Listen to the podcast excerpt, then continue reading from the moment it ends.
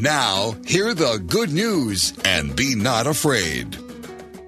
Good morning. Welcome to Be Not Afraid, Iowa Catholic Radio. Father PJ, good morning. Good morning, Father. We have a rock and roll voice this morning. We both are, are a little coldish, but we're going to plug through just for you. Absolutely. Let us begin. In the name of the Father, and the Son, and the Holy Spirit. Amen. O God, who prepared a delightful dwelling for yourself in the heart of the Virgin Saint Gertrude, graciously bring light through her intercession to the darkness of our hearts, that we may joyfully experience your presence and at work within us through our Lord Jesus Christ, your Son, who lives and reigns with you in the unity of the Holy Spirit, God forever and ever. And the Father, and the Son, and the Holy Spirit. Amen. A very interesting calendar in our liturgy in the church shows us that yesterday was an, a very remarkable saint, Albert the Great. Is a- was a Dominican one, huh? He was. He was. He was Okay. the great teacher of St. Thomas Aquinas. Oh boy. Oh boy. So the teacher of the greatest of teachers. Absolutely, absolutely, absolutely. If we if we remember Albert the Great, what is the best memory that we can share with our audience about it? So Albert was um, known as the great even within his own lifetime, um, and it's because he he seemed to have just a sort of scoping intellect. He knew everything about everything. He was that guy at parties that you could just like lob a question at, and he could go for half an hour, right?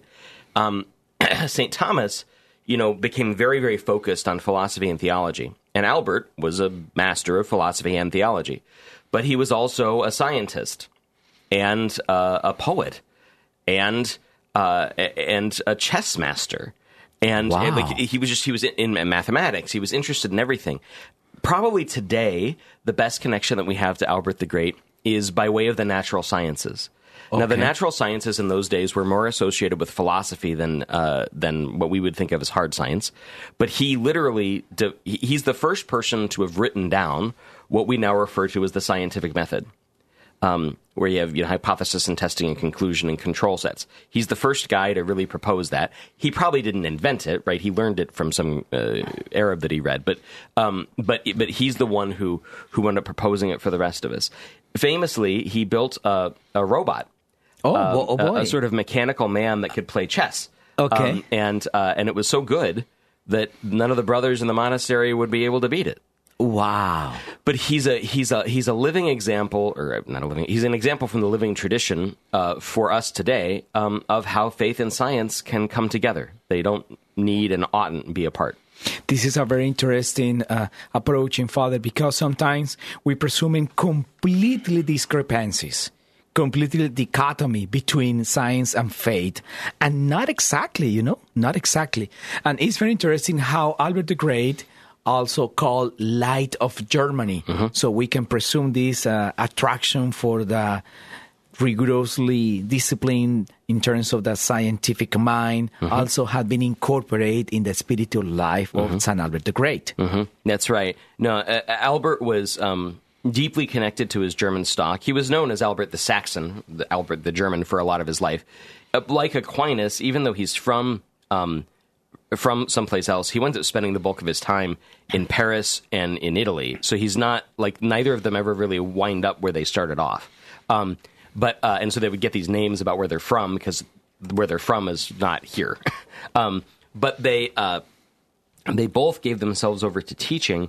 And you know the, the famous story about Albert and Thomas is that when Thomas first comes into his classroom, Thomas is a very slow, sort of methodical man, um, and he's big. Uh, Albert was not. Albert was a, a very small, slight fella. To- Thomas Aquinas, uh, the, the imagine is a huge Yeah, guy. sí, gordito. Yes, he's, he's, he's, Gordito. he's, he's, he's, he's a very, very large guy, and not, Yeah. not only heavy, but uh, raw boned, right? Oh, Uh, okay. thick uh, and tall, very, very tall. Right. Um, I have sat in the his his his seat in choir uh, in Santa Sabina, and, and it's like it was it's a double wide.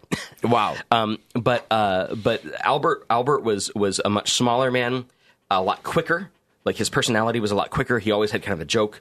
Um, anyhow, the story is that uh, Aquinas. Um, uh, s- some brothers are making fun of Aquinas, and they say, "Thomas, Thomas, look out! Look out the window! There are pigs flying."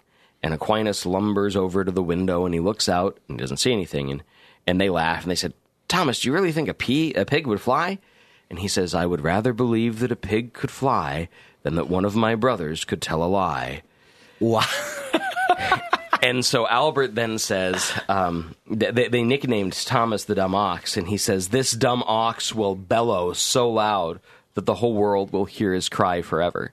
Wow. And that's sort of the, the origin with the both of them. The other um, group of people that I really commend St. Albert to these days, very important for many of us, uh, uh, is he suffered from dementia at the end of his life. Oh, wow. And so, for families that have uh, have aging parents or, or whoever uh, who who are struggling with dementia, this is a thing the saints know too. And it was it was desperately difficult for Albert, who at one point had had the most scoping mind in all of Europe.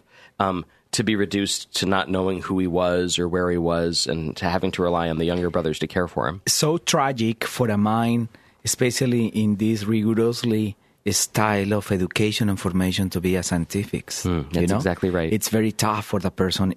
I mean, arrive to the older times with dementia. But it's a good lesson, I think, for us about the dignity of the human person, and that even even the elderly who seem very confused and, and whose condition is a great burden or feels a great difficulty, rather a great pain for us. It's hard to watch. Um, th- th- they still have the dignity uh, that they had when they were at the height of their powers. And, and it's important for us to be as respectful of that as if they were exactly where they'd been before. Part of charity and compassion with our brother, Right. especially our brother in need. Iowa Catholic Radio, be not afraid. Support for Iowa Catholic Radio and Catholic Women Now provided in part by Permar Security, providing security solutions for homes and businesses since 1953. Permar Security is a Catholic owned family business supplying security systems, access control systems, video surveillance, fire alarm systems, and video doorbells. All alarm systems are monitored out of their monitoring center located in the state of Iowa. Permar Security, 515 244 5660, permarsecurity.com. Support for Iowa Catholic Radio and Dowling Catholic Sports is provided in part by Ashworth Vision Clinic. With two licensed optometrists, Barbara Sheets, a Dowling graduate, and Dr. Craig Harper, the Ashworth Vision Clinic team provides complete eye exams, contact lenses, glasses, glaucoma testing, and pre and post operative care. Ashworth Vision Clinic is located at 60th and Ashworth in West Des Moines. 515-440-4610 or online, ashworthvision.com. What is the best gift ever? Giving a Catholic education is at the top of my list. Your contribution to CTO helps families send their children to our Catholic schools who otherwise could not afford it. In giving to CTO, you receive the best tax credits ever. Pledge or donate online at ctoiowa.org. The bottom line, it's for the kids and their future. Since 1924, St. Vincent de Paul has been helping those less fortunate work towards self sufficiency. Last year, St. Vincent de Paul helped over 20,000 individuals with food, clothing, and shelter, while also offering classes in financial literacy, high school completion, career readiness, and prisoner reentry. SVDPDSM.org, 515 282 8327. Shop, donate, volunteer, serve. This message was brought to you by Homemakers Furniture. Musicians, liturgists, pastors, and guests join the Des Moines Diocese chapter of the National Association of Pastoral Musicians at a Mass and reception Sunday, November 21st, 3 p.m. at St. Ambrose Cathedral. Come, make a joyful noise during the Mass, which will include a blessing of musicians. Following Mass, enjoy light refreshments and networking opportunities at the Pastoral Center. Contact Sarah Graff for more information. Des Moines IA at mpm.org. Des Moines IA at mpm.org.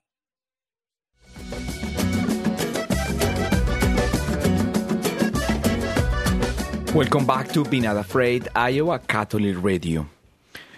One of the realities at the end of our life, Father, is looking for heaven, or also, unfortunately, looking for hell. Uh-huh. However, the Holy Mother of the Church teaches an special place that helps us to clean up ourselves, uh-huh. to approach the salvation eternally in the presence of our Lord Jesus Christ. We're talking about the purgatory. What is the teaching of the church about purgatory? What are we expecting? First of all, the word, the, the root of the word, purgatory, purga. Yeah, purge. To purge or to clean or even to um uh to like to to shiv. It's a, a, a purgatory is like exfoliation on the soul. Um, it, it, it knocks off that which is dead, so that what's alive underneath can can come out. You know, purgatory is really um, a kind of a theological conclusion.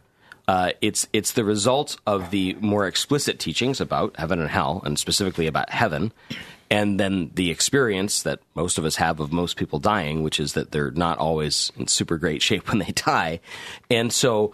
Um, but the, the the, the the practice the practice of praying for the dead is universally attested throughout ancient and into contemporary Judaism and uh, throughout the church, really up into the time of the Reformation. And even at the at the time of the Reformation, the initial objections uh, to the to the doctrine of purgatory were not that prayers for the dead were necessarily bad, which is why you have prayers for the dead included, say, in the Book of Common Prayer, which was obviously a Protestant text, um, and, and, and Luther including prayers for the dead in the first versions of the German Mass that he wrote. So the problem wasn't, they didn't initially reject this sort of intuitive sense that we can still do good for each other even once we're gone. But they rejected a kind of commercialization of the practice whereby people would be attempting, you know, to, to buy time out of purgatory or to buy to buy our relatives' freedom sort of thing. Um, and that obviously was problematic in a different way. This is a very accurate comment when you say that because in in the modern interpretation about death, and when we listen few people at the funerals all the, all all the time people say God is mercy, God is mercy, God is mercy. Uh, God can forgive everything what I do in my life. I'm not sure if we can speak too eloquent about it. You know? Yeah. Th- th- there's the, the problem is, of course, any of the statements taken by themselves are typically harmless, but in context. Um, especially when we're just usually kind of trying to work out emotional stuff ourselves, they're not especially helpful. Of course, God is merciful. That's the whole principle of the doctrine of purgatory. Like, purgatory is a gift of mercy. That's the whole Abs- idea. a hundred percent. But but what tends to happen when people die, especially when their families are not very churched or very strong in the faith, is they're they're grasping at anything that'll make them feel comfortable right now.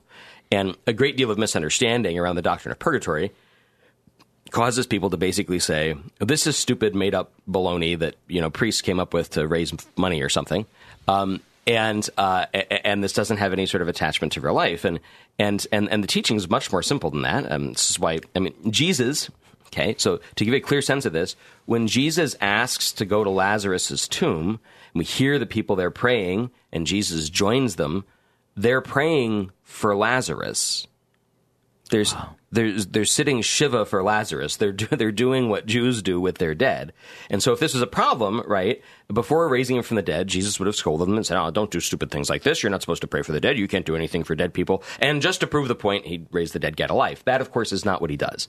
Um, rather, um, Jesus enters into the tradition as it exists and then brings the dead men back to life to show the power that he, Jesus, personally has over life and death. This is why, uh, you know, in a certain sense, Christ is king of heaven, of course, and king of purgatory. He reigns over the souls that are there because they have identified themselves with him. They've chosen for him. But most of us, by the time we die, we're still really attached to a lot of stuff that's bad for us. And if nothing impure, nothing incomplete can enter the heavenly court, there has to be some means or some mechanism by which we're made pure. And that's what Catholics call purgatory.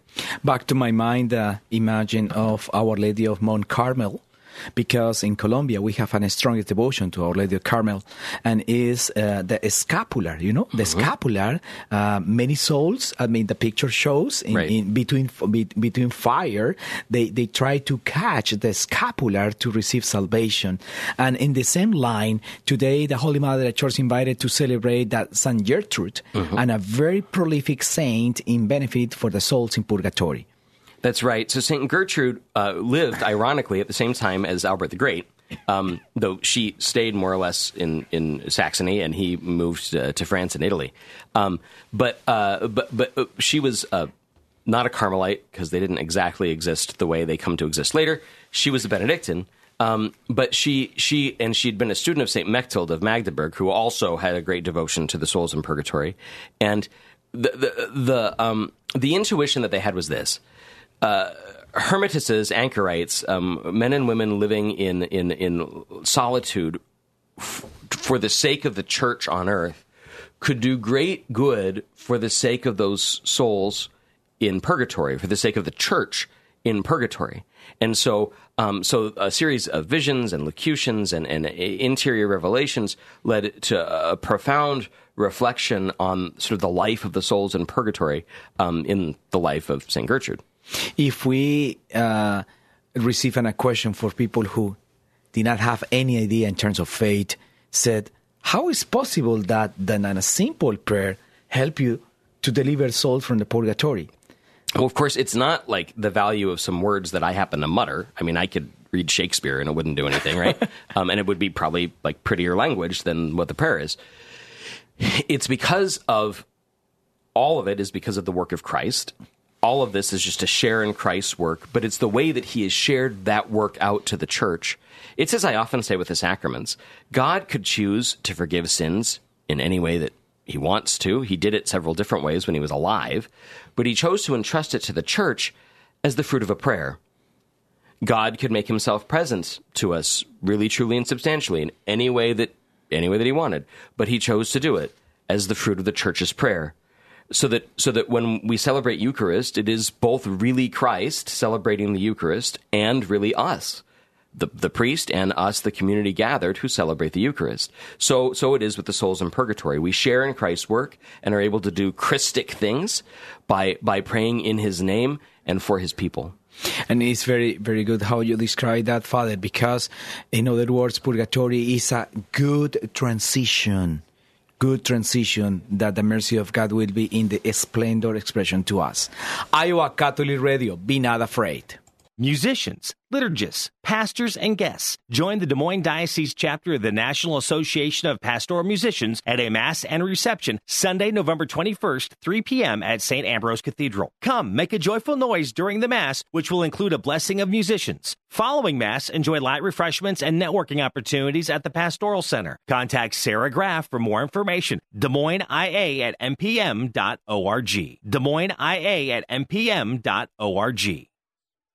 Support for Iowa Catholic Radio is provided by the Serra Vocations Ministry, including the St. Serra Club of Des Moines and the Serra Club of Council Bluffs. Serra is an apostolate of the Worldwide Catholic Church dedicated to fostering and supporting priesthood and religious vocations. Sarahs strive to accomplish their mission through prayer, fellowship, and service to the bishop, priests, sisters, and all in religious formation, and in doing so to increase their own holiness. Learn more at joinserra.org, join S-E-R-R-A dot org. Thank you, Serrans, for your support of Iowa Catholic Radio.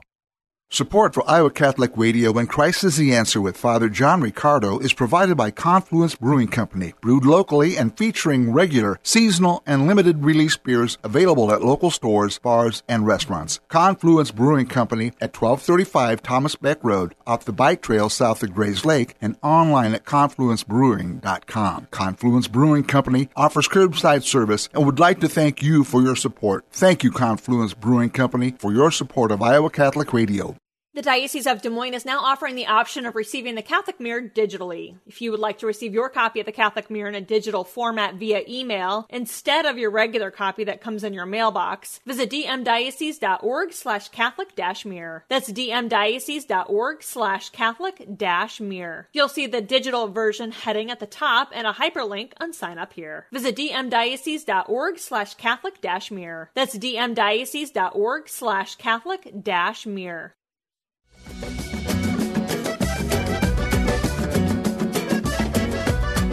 Welcome back to Be Not Afraid, Iowa Catholic Radio. This coming Sunday, the Gospel of John, chapter 18, verses 33 to 37, describe beautifully, beautifully Christ the King, the victory of the Christ the King of the universe. First of all, is the ending of the liturgical year as uh-huh. well, correct? Right. Though that's a change uh, in the new calendar, and I think it's good for, for Catholics raised after the Council to know this connection because uh, Christ the King used to fall on the last Sunday of October. Uh, okay. And so the, the, the, Sunday closest to All Saints and All Souls Day. And that was deliberate because he was the king of the saints and the king, king of the souls of in purgatory. That, right. that was the whole idea. The, the, the reason it was moved to the end of the liturgical year was in large part to fix a problem with the, the lectionary, the cycle of readings, um, which all um, which all point to or scope towards uh, the end of time. um, at the uh, at the end of the liturgical year, and so. Um, so, so that, that's basically what um, why, why the feast moved. Came, came to my mind the word parousia. Right. Parousia. Parousia. The, the second coming. The second coming. The the the, the glorious coming. Right. Um, and uh, it, that's all of the readings uh, at this point turn toward looking again. And it's you know it's part of this kind of constant cycle of renewal, right? Because we start anticipating Christ's return again in glory at the end of the liturgical year, so at the end of November, only to turn a new page into waiting his coming the first time in Advent, like the next week. And Right. So, so, so, so, so there's a certain way, like there's a reason that the liturgical calendar is a circle. It's a, it's, it's cyclical, right? It turns Cyclical. us back over and over and over again. So the Gospel of, of John uh, tell us, Pilate said to Jesus, Are you the king of the Jews? Jesus answered, Do you say this on your own, or have others told you about me? Pilate answered, I am not a Jew. Am I? Your own nation and the chief priests handed you over to me. What have you done? Jesus answered, My kingdom does not belong to this world. If my kingdom did belong to this world, my attendants would be fighting to keep me from being handed over to the Jews. But but as it is my kingdom is not here. So Pilate said to him, Then you are a king. Jesus answered, You say, I am a king. For this is I was born, and for this I came to, into the world to testify to the truth. Everyone who belongs to the truth listens to my voice. So this, of course, is coming from the, the trial scene Jesus brought before Pilate, and uh, the official charge laid against Jesus for execution is that he was declaring himself a king. Of course, that was illegal. The only king was Caesar, um, and so so Pilate clearly understands that Jesus is speaking metaphorically. Like he doesn't. There's no indication that he thinks this guy is trying to start a revolution, right? Um, so so, but he so he's trying to save him, and he says, "Are you the king of the Jews?" And Jesus says, Jesus first pokes it back and says, "Well, do you think I'm the king of the Jews? Like, are, are you getting this by yourself?" And Pilate says, "Well, I'm not a Jew. Your own nation and your chief priests have handed you over to me. What have you done? So, if you're their king, why are they rejecting you? Right? Right. And Jesus says, My kingdom does not belong to this world. If my kingdom did belong to this world, then my attendants would be fighting to keep me from being handed over. But as it is, my kingdom is not here. So Pilate said to him, Then you are a king. And Jesus said, You say I am a king. For this I was born. For this I came into the world to testify to the truth. There are only two places in the gospel where Jesus is um, is this explicit about his mission. It, it, it's here, and then it's earlier on um, when uh, when when um, they have to leave, right? And he says, uh, you know, for for for this reason, um, uh, for this reason, I have come um, uh, to proclaim the gospel of the kingdom. So it's Jesus' purpose explicitly is always tied to this notion of kingship and kingdom. But his kingship and his kingdom look very different than any other uh, kingdom that we know. Um, and in a certain way, this completes sort of the circle that was begun back in Israel. Because when the Jews first asked for a king, it, God said, No, you don't tell them they don't want a king. They don't want a king. A king is going to steal their boys for the army and tax their crops. They don't want a king. They said, No, we want a king. We want a king. I'm their king. Tell them it's good enough for me to be their king. But they insist on having a king. And so then they get a bunch of bad kings, right? Well, now they have their king, and he's going to rule the way he always wanted to. And it's the same king. It's the same guy because God is now their king in the flesh in Christ Jesus. But he won't reign from a palace in Jerusalem, he'll reign from a tree. This is very interesting, Father, because uh, sometimes understanding Christ the King and Christ King of the universe is not a big difference. We're talking about the same King. That's right. No, yeah, it's it's it's, it's like when people uh, think Our Lady of Guadalupe is somebody different than the Blessed Virgin Mary. They're the same person. Yeah, and this mis misconfusion start probably for non-believers that looking for a different kingdom, different different eternity. May I say that? You know, one of the first kind of rules of, of philosophy is is to come to terms. You got to know what it is that you're talking about, and and, and and and it's important that when we call Christ King, that people understand we're not talking about like restoring the British monarchy in the United States or something like that, right? We're talking about everyone and everything in the world acknowledging what's already the case, that they're simply subject to God in the flesh, Christ Jesus.